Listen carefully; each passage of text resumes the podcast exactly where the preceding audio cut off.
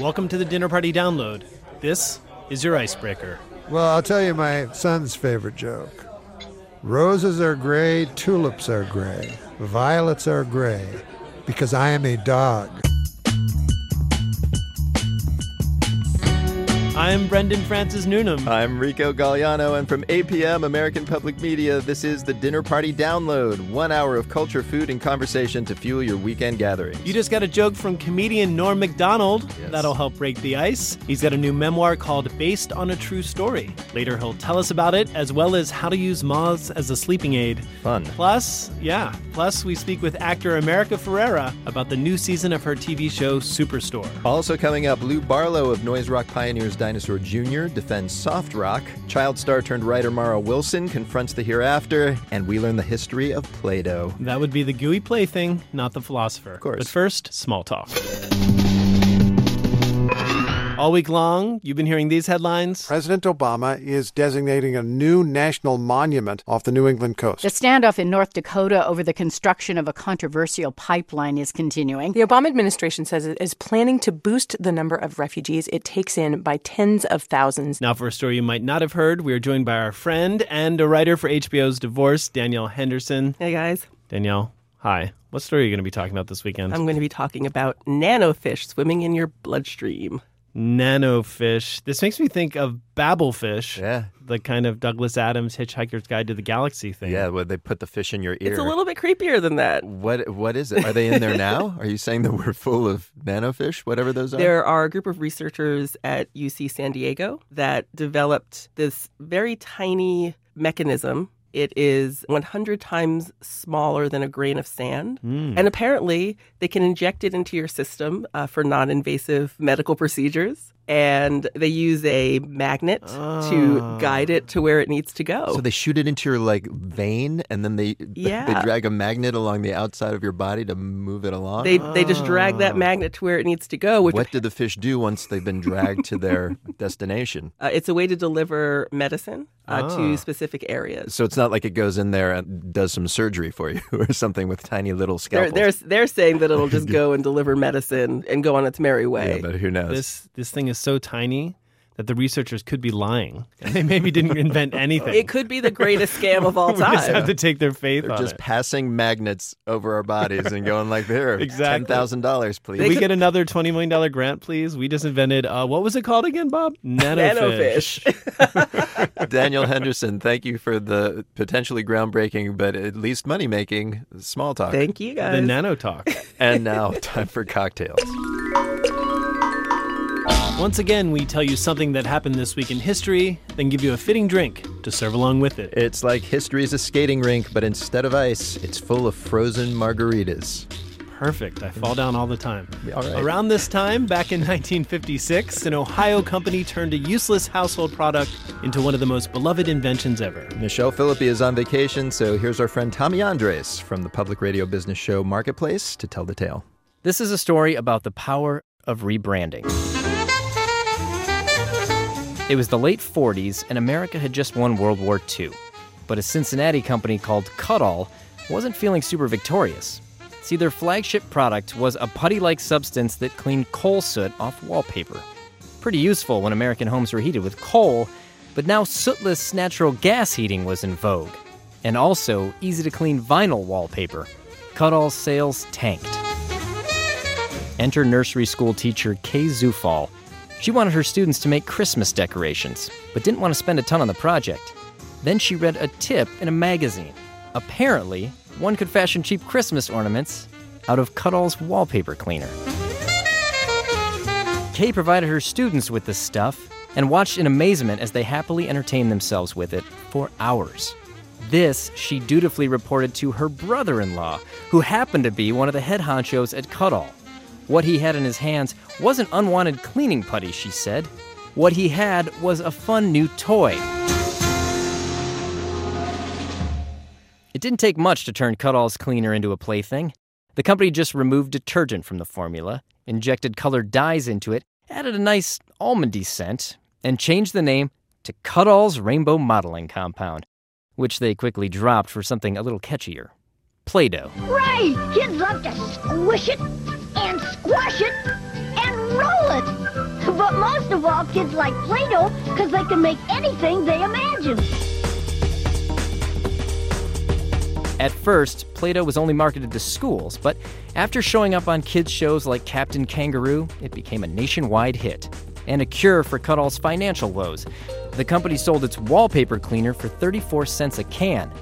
But Play Doh, they retailed for a buck 50. So that was the history, and now for the drink to serve along with it. I'm on the line with Thomas Daly. He is bartender at Vestry Bar in Cincinnati, where Kutol is still based, although they no longer make Play Doh. I think Hasbro does that now. Thomas, what drink did that story inspire you to make? Uh, that story inspired me to make a drink called the Play Foam. Just play on the words of Play Doh and wanted to go with something very similar name. All right, so I'm assuming that there's foam on this thing. Yeah, two of the ingredients the beer and the egg white just cause a nice foam on top. Okay. I really wanted to use the color that would remind you of Play-Doh, uh, For better or which worse? you get from the cranberry. Oh, so there's cranberry juice in this? There is cranberry simple. Simple syrup, okay. Yeah, I wanted to also use an ingredient for something it's not intended for. Just like Play-Doh was intended to be a wall cleaner and became a play toy, I used a beer as one of the ingredients. Beer is something that you would never expect to find in a cocktail. You're repurposing it in cocktail form. Yes. All right. And that kind of helps create the foam on top, I guess. Yeah, that does help with the egg white foam. That carbonation gives it a little more body. So far, we've got beer, uh, egg white, and cranberry syrup. Where's the, the liquor part? Uh, the booze part comes from bourbon. Uh, I wanted to use bourbon. Uh, it was kind of discovered by accident that unaged whiskey tasted better aged. Oh, yeah. So yet again, going with the theme of Play-Doh and its repurpose an accidental finding. That's right, because they, they would store bourbon in barrels, and then when it came out, they realized that the flavor had improved. Yeah, they would ship it in barrels uh, on the Ohio River right here in Cincinnati down to New Orleans. So, you know, it ties into the city history both with beer and whiskey. All right. And why'd you want the, the foam on top? Just because that's the kind of the doughiest thing that you can get into a drink? Yeah, it's a fun texture to drink. Yeah. Uh, you know, as kids, we all found Play-Doh fun to eat because of its texture and taste. So I really wanted to do something that was fun to drink. Uh, Gives you a different texture that I really like. I admit I was worried that uh, you would be making like a doughy drink that was kind of like a thick paste. No, I thought about it. Thanks for thinking twice.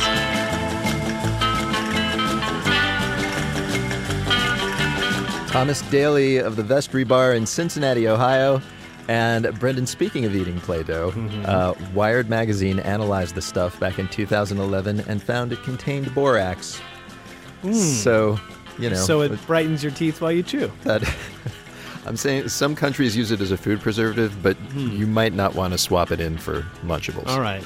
Well, Be the thing. people, how about you? You can drink your lunch. We've got a website full of totally edible cocktail recipes. Hmm. Head to dinnerpartydownload.org.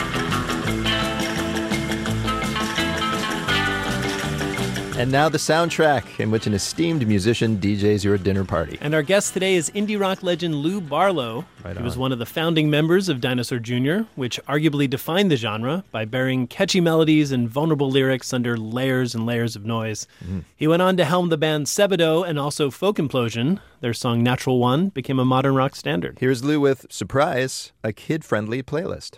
Hello, my name is Lou Barlow. I used to uh, throw a lot of dinner parties, and uh, I've got kids now, so things have changed a little bit. This playlist is going to reflect both what I would play for my adult friends, but also like what I play for my kids. So here is my dinner party soundtrack. I love discovering new music, things that I've never heard of, that I didn't know existed. And one of these things would be a band called Smokie.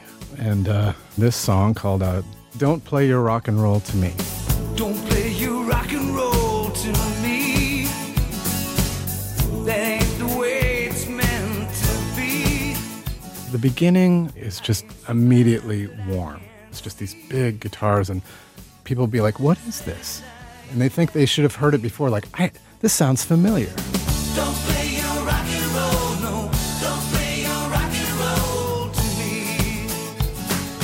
Just a really amazing piece of 70s jangly soft rock. I love the sound of soft rock just because that's when I really discovered music. You know, when I was a kid and those kind of uh, turbulent years between the ages of six and 10, when you're kind of becoming a conscious being, really, it was nice to have soft rock there to cushion the blow of reality.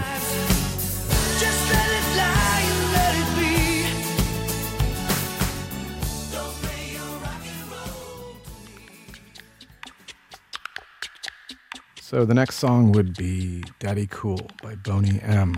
She's crazy like a fool. What about Daddy Cool? It's got this amazing strummed bass line, which really appeals to me because as the bass player for Dinosaur Jr., I strum my bass chords. I'm not a traditional bass player. It actually just makes my head explode every time I hear it. She's crazy like a fool.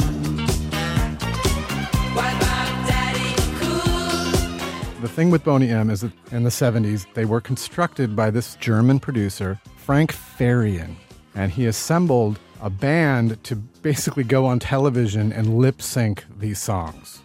He went on to do Milli Vanilli. Of course, when people found out that Milli Vanilli were not actually singing the song, that there was a huge outrage. But Frank Farian had already done this in the 70s with Boney M. He had already created this band that just visually represented the songs on TV performances. She's crazy about her daddy. Oh, she believes in him. She loves her daddy.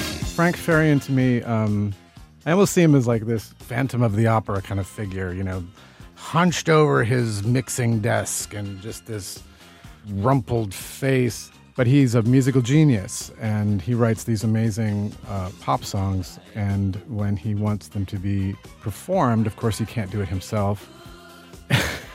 I'm sorry, Frank Farian. I have no idea what you really look like.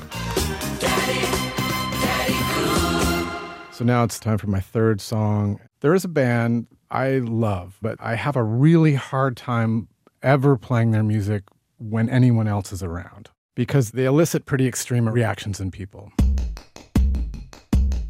The band's Animal Collective. This song is called Hocus Pocus. I mean, Animal Collective are interesting because they're not a noise band, but a lot of their songs are so frenetic and so kind of crazed at their beginnings. You know, it's like people are like, get that off! like, what is it?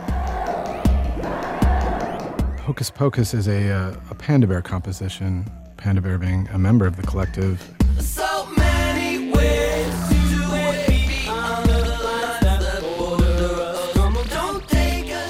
His songs, they have these beautiful transitions in them, and there's you're kind of like, where is he going with this? Where is it? And then this just nice melodic swell will come in, and you go, oh, there it is.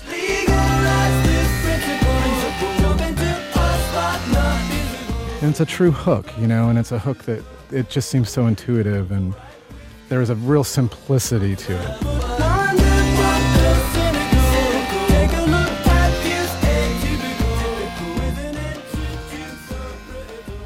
This is the absolute end of the party because I'm I'm gonna play my own songs now. There's a song on the Dinosaur Jr. record that I wrote, and uh, the song is called "Love Is." You fed it all the time, but it hadn't grown so thin. You know, sometimes if I have a really good night of listening to music, I will sometimes end up by myself with my headphones on, and I will do like a little career retrospective of my own music to kind of get a perspective like have i ever done a good song i think that's always my question like did you ever do anything good luke No matter what they say, there's no reward for pain. So if you asked for it, don't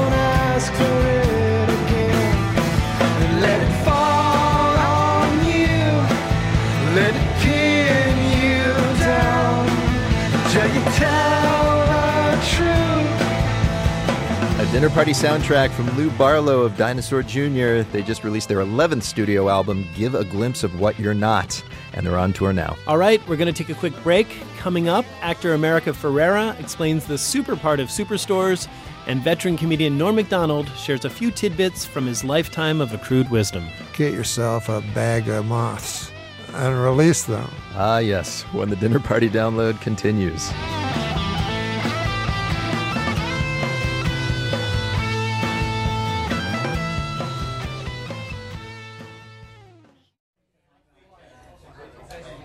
Welcome back to the Dinner Party Download, the arts and leisure section of public radio. I'm Brendan Francis Newnham. I'm Rico Galliano. Later, comedian Norm Macdonald stops by to talk about his sort of memoir.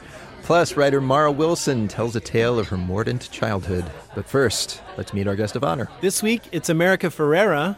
She's best known for starring as the homely office assistant with a heart in the ABC comedy Ugly Betty. That role earned her an Emmy, a Golden Globe, and a Screen Actors Guild Award. She's also starred in a number of films, including Real Women Have Curves and The Sisterhood of the Traveling Pants. My favorite title ever. Now she stars in the NBC sitcom Superstore, in which she plays Amy Dubanowski, a young mom working at a big box store called Cloud Nine. The show revolves around the misadventures of the staff. In this scene, Amy defends an offhand remark she made at a store wide diversity training. Okay, yes, I should not have done that impression, but I want to be clear that I was not being racist. I was making a comment about racism. Well, yeah, it's personally, I'm not a fan of racist comments. No, so- it's not what I was exaggerating on purpose to make a point. Parody. She was making a joke about racism. Yes. Well, are racist jokes okay again? What? Okay, uh, did you hear the one about the Jewish bird? You know what? Never mind. America spent four years away from TV before taking this role. When we met, I asked her what about Superstore drew her back. They had already begun the casting process. It was actually a little bit later in the pilot season. And I was really excited, not just by the talent of the cast, but the diversity of the cast too. I thought they're really making it feel unique and authentic. And it was exciting to me the possibilities of this setting and what one could talk about and what one could represent Yeah. in this setting, which is the voices of everyday working class people from a lot of very different backgrounds. And so that was what was most provocative to me about it. This show, like like a Superstore itself, it has an appeal to a broad audience, and it also has to appeal to a broad audience because this is like network television, unlike say a movie or kind of a, a more kind of niche cable network. I think it's that's actually a noble cause to ca- create a program with a broad appeal in this day and age, but it can't be easy. What, what yeah, it's it's not. You know, one of the things that's always excited me about broadcast, and believe me, I am a cable watcher, a streaming watcher, binger.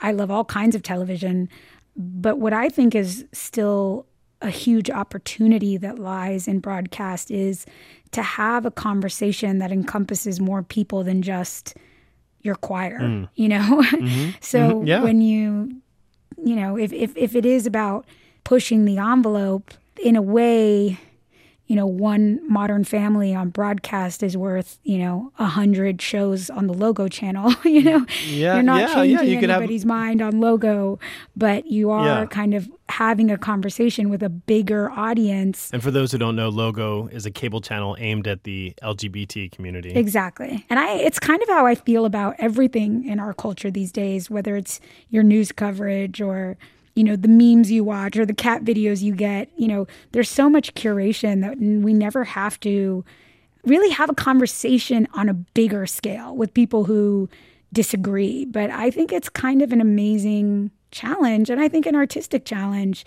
to to see, you know, how do we how do we appeal how do we have a conversation that appeals and includes a larger audience than just the people who already feel the way we feel Not all of the employees at Superstore in the show are working class. One of them is named Jonah, uh, and he seems like an upper class kid, and he's educated, and you know we learn why he ended up at Superstore. But it's interesting his approach to work, but kind of comes as a subplot. He's competent in some ways, clueless in others. He approaches it sometimes with this kind of uh, insouciance, perhaps born of the fact that he has other options. Um, I interview a lot of actors, and while researching this interview, I learned that your background is much different than many of the people I speak with. You um, have described your beginnings as humble. You are one of six children raised by a single mother who cleaned rooms at a hotel. How, if at all, do you think your background has informed your approach to your work? Um, well, yeah, I mean that's a that's a big question. Um, well, you know, I do think that I've thought about this a little bit, you know, that kind of growing up being a huge fan and lover of film and television and never really seeing people who represented me exactly for who I was, you know, whether that was Mm. like lead female roles or or women of color or you know, uh, Latinos that were American and not you know, just the Mexican immigrant maids and gardeners on television. The oh, fact that Yeah. the heroes of the stories never really looked like me or felt like me, I think built a muscle very early on on how to put myself in someone else's shoes and how to have an imagination and how to relate and how to be able to say, oh, yeah, that might be Tom Hanks or that might be Will Smith or, you know, that might be Julia Roberts' character story. But I, I can put myself in those shoes and, and, Yeah, and you'd have to imagine yourself in the role of the protagonist or the hero because they didn't. There wasn't some natural connection. Yeah. So I think that in some ways that that kind of created an elasticity of my imagination and Mhm, allowed mhm. me to kind of relate in a lot of ways to other people's stories, even if they didn't look like me. You know, it's always so Yeah. funny when it's like, oh, boys won't watch movies about girls. It's like, well, what do you think girls have been doing forever? We've been watching movies about Yeah. boys and having to imagine ourselves to be the heroes, even though we Yeah. never get to see ourselves as the heroes. What do you know? An unexpected bright side to cultural bigotry. Right. All right. Well, I need to ask you our two standard questions. And the first one is what question are you tired of being asked in interviews? Um, I would have to say when people ask me like, "Oh my gosh, you're so pretty. What did it feel like to be to have to play ugly Betty?" Um, I always am really kind of I hate that question because Yeah. I just feel like that's y- and what does one have to do with the other? Like I'm an actor and I stepped Mhm, into a mhm. character and also what if I was ugly? like like Yeah. or what if I, you know, what if uh, you know I I just feel like that's not a question or a standard that we Sure. hold to male actors to, but for a woman like somehow the bravest thing you could play is ugly. And that to me Yeah, is like really irritating.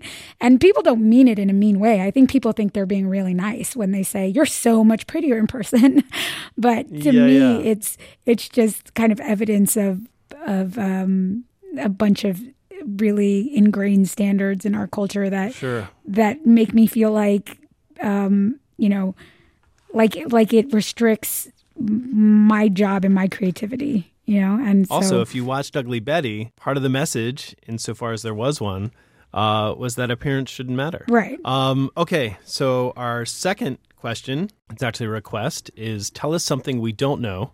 And this can be a fact about you that you haven't shared in interviews before or an interesting piece of trivia. something you don't know um well I'm preparing to do a tri- my very first triathlon, which is by far the craziest physical thing I've ever done. Goodness. What is your favorite part of the triathlon? Are you allowed to have a favorite part? Um, is it okay if I don't have a favorite part? My favorite part is when it's over. but I'm always Hmm. I'm always so happy when I've done it. I'm glad you're doing that so I don't have to. You wouldn't be a hero to run a triathlon if everyone ran them, so you need people like me not running triathlons. Too. Oh, I appreciate the role you're playing. Thank you. America Ferrera. The second season of Superstore launches Thursday at 8 on NBC. Also, her Twitter account is at America Ferrera. Hmm. That's where photos from her triathlon will appear this weekend, assuming she has the energy to post afterward. Yes, and thank God you'll be there in your armchair, man, just urging her on. Armchair? Try flat out on my couch. That's whichever. Folks, we're on Twitter too, by the way. Our handle is Dinner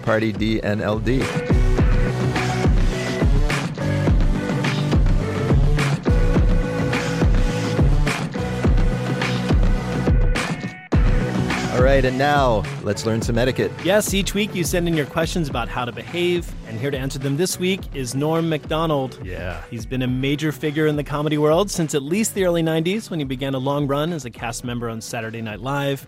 He ultimately helmed the show's Weekend Update news segment, where he managed to delight and or outrage the audience and his bosses with his Take No Prisoners satire. Later, he starred in three seasons of his own sitcom, starred or made cameos in a slew of films, and now he's published a memoir. It's Last. called Based on a True Story.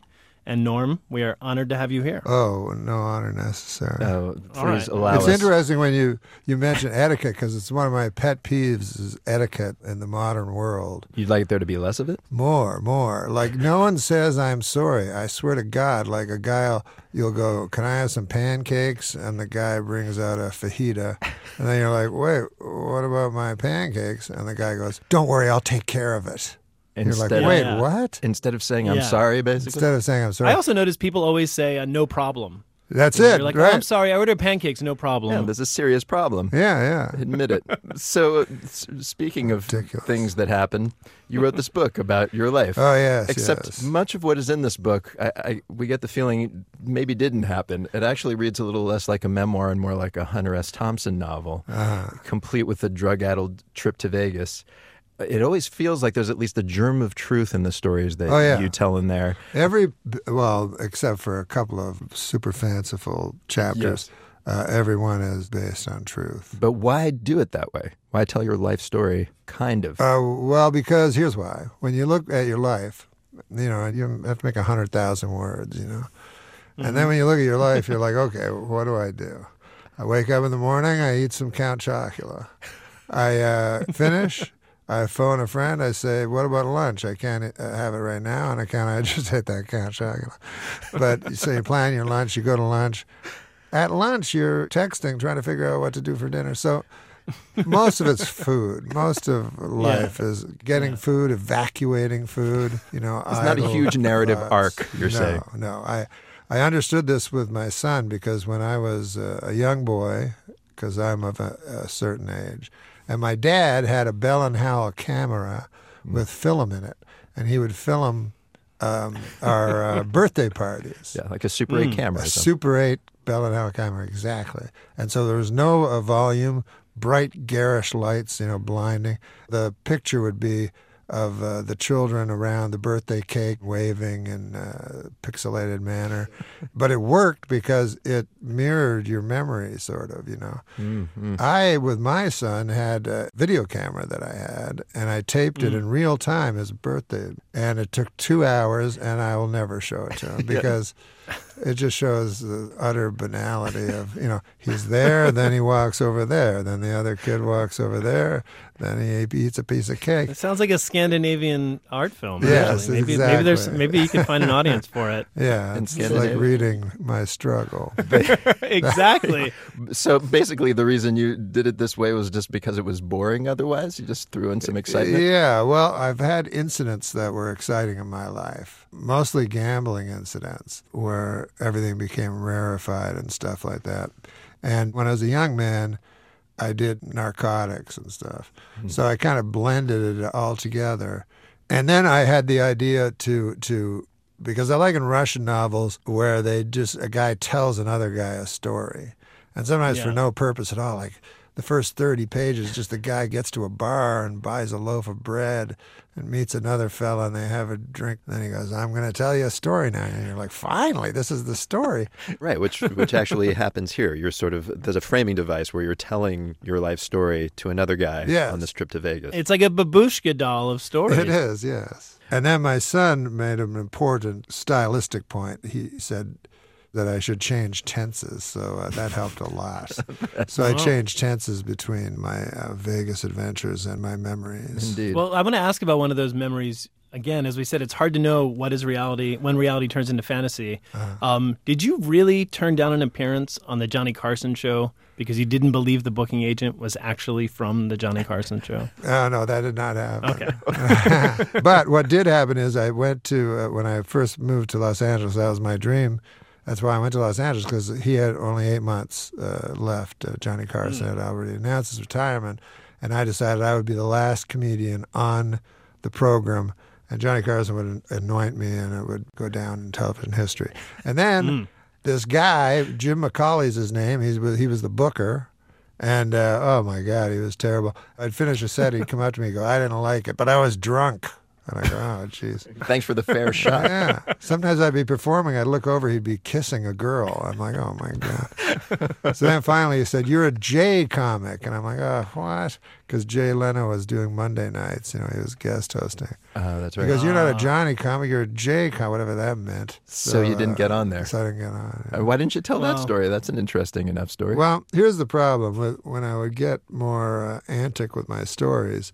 The regular stories sometimes would seem uh, a little prosaic, but There are stories that are not crazy. There, but there are stories that they fought against like crazy. Your publishers? Because I would do very glum um, setups to funny uh, punchlines. You know. Well, let's. Uh, we wanted to talk about, if we may, uh, probably the darkest moment of the book is you. You imply pretty strongly that you were sexually abused as a young man at the hand of a seemingly kindly family friend. Uh, well, I just write what I remember happening. Yeah.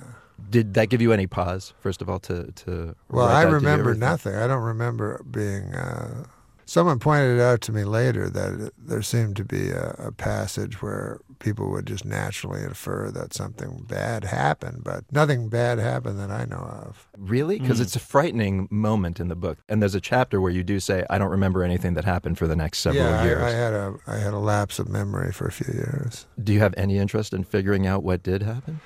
Um, no, I would if if if something terrible happened.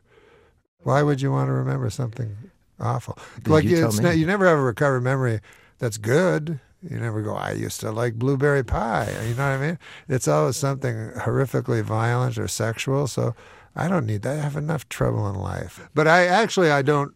Not everything has to be unconquerable. Not everything has to be. You can come back from anything except death. Do you say that from experience? What gives you the confidence? Well, I mean, uh, interminable pain is is tough, but it's still. I knew a guy like in a in a wheelchair that could only move his head a little bit. It was a ski accident. Terrible depression for the first year, and then the second year I saw him. I was talking to him, and he was uh, bitching about the Bachelor. The TV show? Yeah, the TV show The Bachelor. he was like, "Why could he pick her?" I'm like, "What? What about your thing?" so I guess everybody just uh, you know uh, regresses to the mean. Norm Macdonald. His new memoir is called Based on a True Story. We're going to take a short break, but we've got lots more of that conversation coming up. Yes, in which he takes great delight in an SNL sketch that bombed, and he tackles your etiquette dilemmas. Plus, writer Mara Wilson explains why she seeks a Neil deGrasse Tyson type when the dinner party download continues.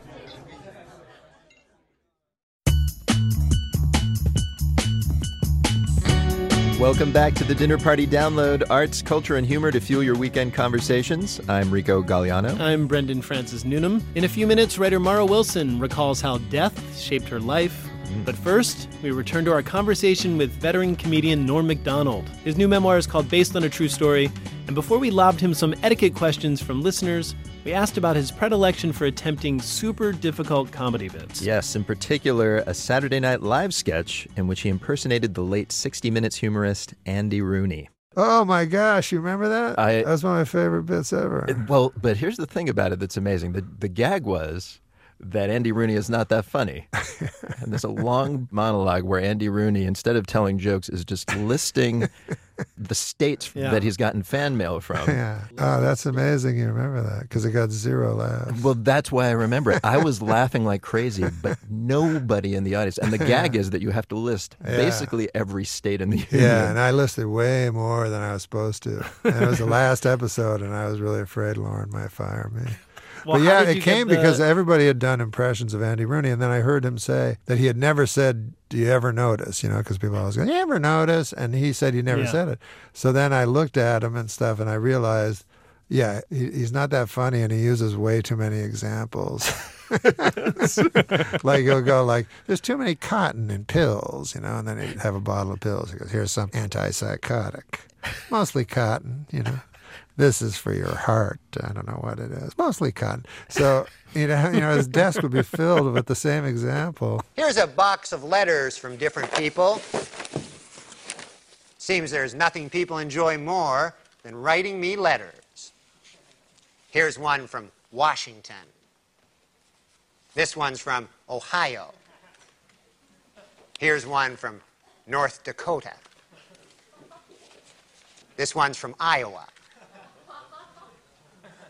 Here's one from Iowa, too. over and over. Uh, that's funny you saw that because yeah, I thought I, I there was. I mean, it was dead silent. Well, what gave you the to do that? Was it because it was the last show? No, I thought it would get laughs. I, don't, I, I always think it could, I don't go into something thinking it's not going to get laughs. I was convinced it would get laughs. But I mean, in the midst of that joke, I mean, you just said that you extended it. Yeah, that was a, that was a dumb move. See, because I, I was read I was going with that theory that if you keep going, you know, that they'll come around. I will tell you that I read it as kind of a middle finger to the audience. It's like, oh, you don't think this is funny? Well, I'm going to just keep doing it Yeah, a until little you bit. In. I do that sometimes. Yeah. I try not to, but you get bored. You know, you get bored. but this kind of comedy has urged you like a huge amount of respect from other comedians and, and a rabid cult following. And in fact, according to this book, that's been the case since your early days as a stand up in Canada. Oh, but Oh, you right. write, quote, being a stand up comedian with a cult following just means most folks hate your guts. would you want it any other way, though? I mean, what? yeah, of course. You would. Well, I mean, I, I just want to make myself laugh. I don't know uh, any other way to do it. I don't know if anyone does. Like I remember at Saturday Night Live, there was one guy that could write very hacky sketches, and they would kill. You know, and then there were other kind of headier writers from Harvard that would write precise, uh, high concept, funny ideas, but they would not work. They were too writerly. And so the one week, the writerly guy said, "We're going to write hack stuff like this guy," and they all failed. They couldn't do it yeah. because the guy that wrote the hack stuff, he loved it, and the other Hmm. guys, they would write it, and you could see the contempt in the in the words. Yeah. You know. I've had a friend of mine actually said if it was easy to sell out, we'd all be doing it. We'd all be making a million bucks. That's great. Yeah, that's great. But hey, our audience uh, is sending questions for you about how to behave. Some etiquette questions. Yes. Yes. So we're ready. To, you ready to begin? Yes, sir. All right, here's something from Tiana in D.C. Tiana in D.C. This is like Dear Abby. It's It is. exactly, except you are Abby. Ticked off Tiana. Tiana says, I am at a party talking to a newish friend who is basically talking loudly right next to my face because of the music. His breath smells like he ate a whole head of garlic. Do I crack a joke about it to test our friendship, or is there some other, maybe more polite way to extract myself from that situation? Well, he sounds like a, a pretty annoying dude. On the Mhm. other hand, you use the word newish. so maybe you're perfect for each other. So you shouldn't. She shouldn't extract. She should hang in there. Yeah. Hmm. Stop making up words. There's enough already. She did use a hyphen. I think that's technically legal. Yeah, that's true. She she acknowledged she was creating a new word with the hyphen. Does that change your answer at all? oh, yeah. No, now I think she's James Joyce. So I guess Um, but so so Norm, you don't go to parties, is that? I do not go to parties, no. why not? You see, yeah, you seem like you'd slay. I don't drink, which is a huge thing. You know, if Mm-hmm. you don't drink uh, and everyone else is drinking, oh, that's not good. Because as the evening goes on, their their fun, you know, gets more and more and more fun, and your fun stays static. Yeah, And yeah, so it always ends up at the end of the night, some guy in your face going, "Cheer up." And then you're like, okay, easy. I'm having a good yeah. time. Don't take a wild swing at me. And then also, I'm responsible for everything because I'm, str- you know, I have So many I suddenly have to drive people and wrestle the guy's key out of his hands. Yeah, it's, It's a lot of work. Isn't there some enjoyment of watching others gradually make more and more uh, fools of themselves as the night progresses? We progresses? ask we ask because we don't know Norm. Well, if you if, if you're all alone, it's not. I guess if you had a friend to share it with, you know. When I was young, and then I've talked to other people that had the same plan. But when I was young, you know, we would do all kinds of crazy drugs, but no one would do heroin because of the needle, and we it was just so Mm. terrifying heroin. But we all had this plan. We go, I'll do heroin when I'm 80, and then uh, that was the big plan. But what you don't realize when you're young is when you're 80, you don't become fearless. You become super fearful. And so I remember my grandmother, I'd say, Good Lord, Grandma, what's because her whole arm would be like from the wrist to the shoulder, purple and yellow, bruised. Oh I go, What the hell is that? She'd say, The, the wind. I go, The wind. Oh, She'd go, Yeah, you remember that gentle breeze yesterday? I go, Good God. You don't want to do any heroin then? you know? yeah, you don't want to add to that. They don't want to do heroin. You're like I had this great idea for you, Grandma. they just want to sit in a chair. All right. Well, Here's- I think we answered your question, Tiana. Yeah. um, all right. This next question comes from Jim in Providence, Rhode Island. Yes. Jim writes, "How can I get my neighbor to turn off a very bright light on the outside of his house that shines so bright it keeps me up sometimes?" Huh. No. Well, sometimes you go at things from different angles. Rather than ask the guy, you can simply uh, shield that light from hitting you. Clever. Clever. And I would uh, say, get yourself a bag of moths and release them. Uh huh. Classic. Yeah. The old moth bag The trick. yeah, moth bag. Wouldn't they eat their way through the bag though? Like, isn't that? Oh, I see what you mean. No, it has Yeah. to be a it has to be a, a moth Mhm. retardant bag. Okay. Without- yeah, it can't Oh, be sorry. a wool bag. No. yeah, this is clever. Okay, so So Jim. you just release a cloud of moths. They obscure the light, and Yeah. all is well. Cloud of moths. I should have said that. This is a great, great idea. Problem solved, and uh, just find yourself some moths. Yeah. Here's good some- luck to you, Jim. Here's something from Robbie in Chicago. Robbie writes, "Should one say please and thank you to Siri?" That'd be the automatic voice in the iPhone. Yeah, Siri, and now they have another one. Um, Amazon puts out. what is that? Adele? Echo. Echo, or Echo, something? yeah. Adele.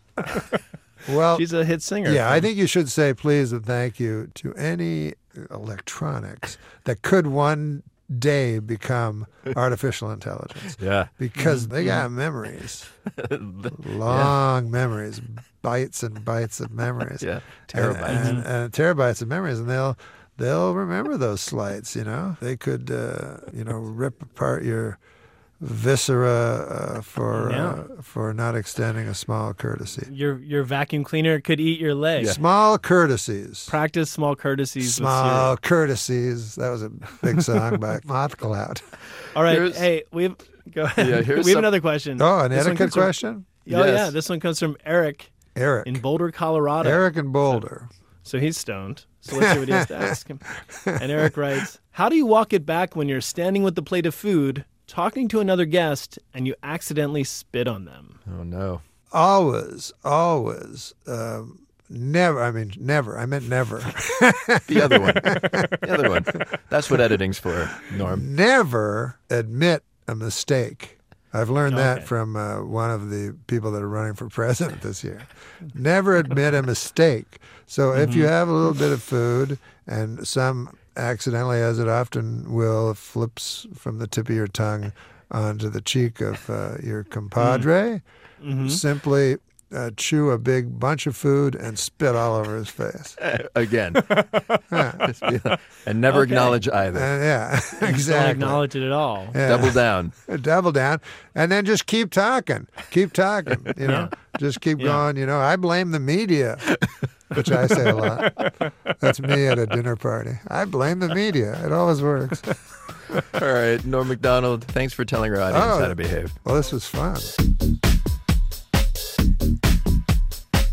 Norm Macdonald, his new book is called Based on a True Story. It's a memoir of a sort. Yes, somewhat. And apologies to those of you who are planning on doing narcotics when you're old. Well, we're sorry to dissuade you. If you have any other questionable schemes or questions, send them to us at dinnerpartydownload.org.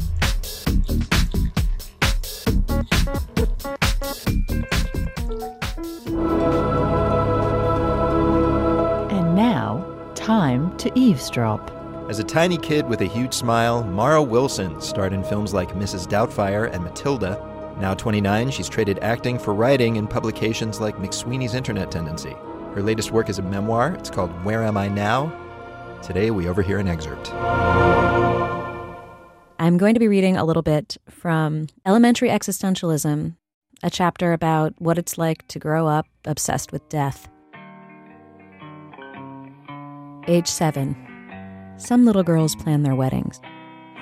I plan my funeral. Even before I've been to a funeral, I'm sure I know what to expect.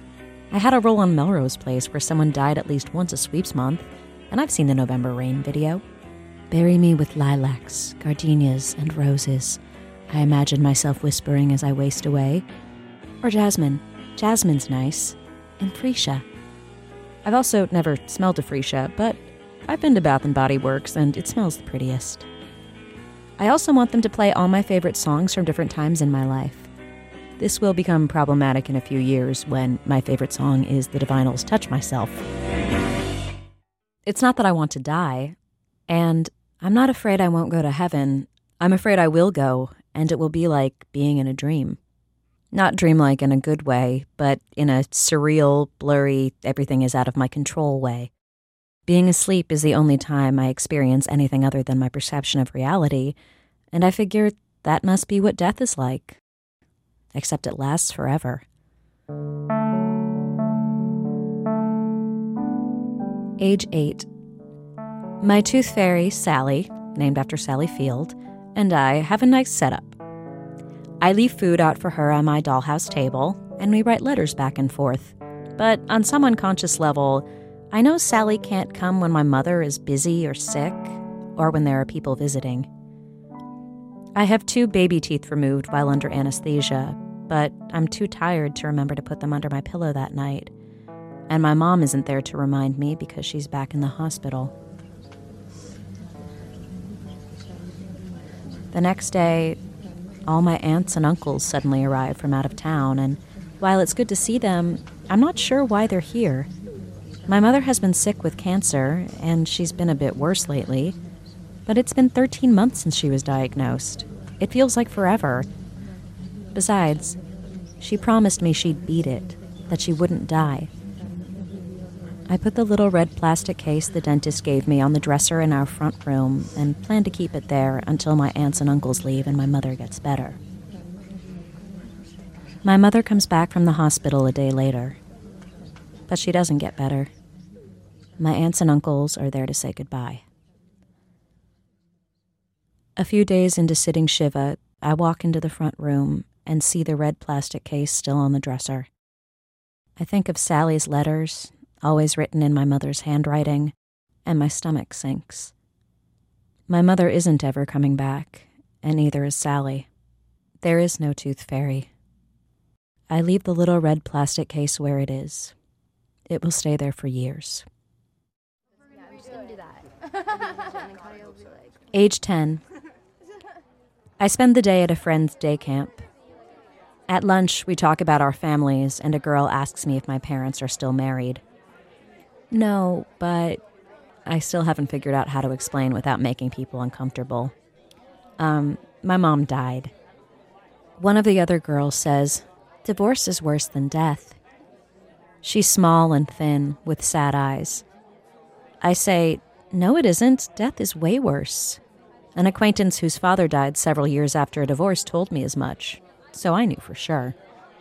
The sad eyed girl says, But with divorce, you feel like you're being torn apart. I say finally, Yeah, well, I guess they're both hard. Age 16. The term existentialism comes up in my arts boarding school theater history class. I scribble, Human beings are condemned to be free on a post it note I will put up in the shower, where I put everything I need to remember for tests. Age 22. I meet Dr. Neil deGrasse Tyson, the astrophysicist, at a book signing and ask him how he doesn't have an existential crisis every day. He knows exactly how insignificant he is, but he seems pretty happy. Your name's Mara? he says, and I nod. Mara, let me ask you something. Have you taken a philosophy class? Yeah, I took ethics and logic and some other ones, I say. How did you know?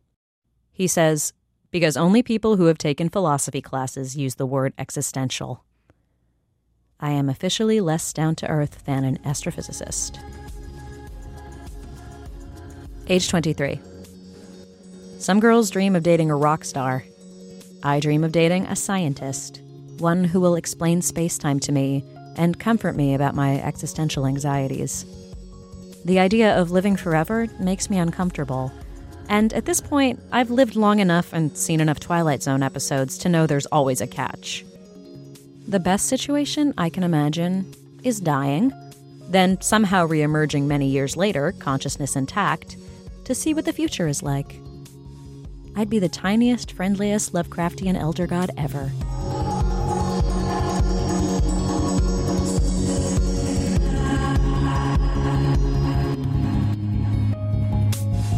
Mara Wilson. Her new book is called Where Am I Now? True Stories of Girlhood and Accidental Fame.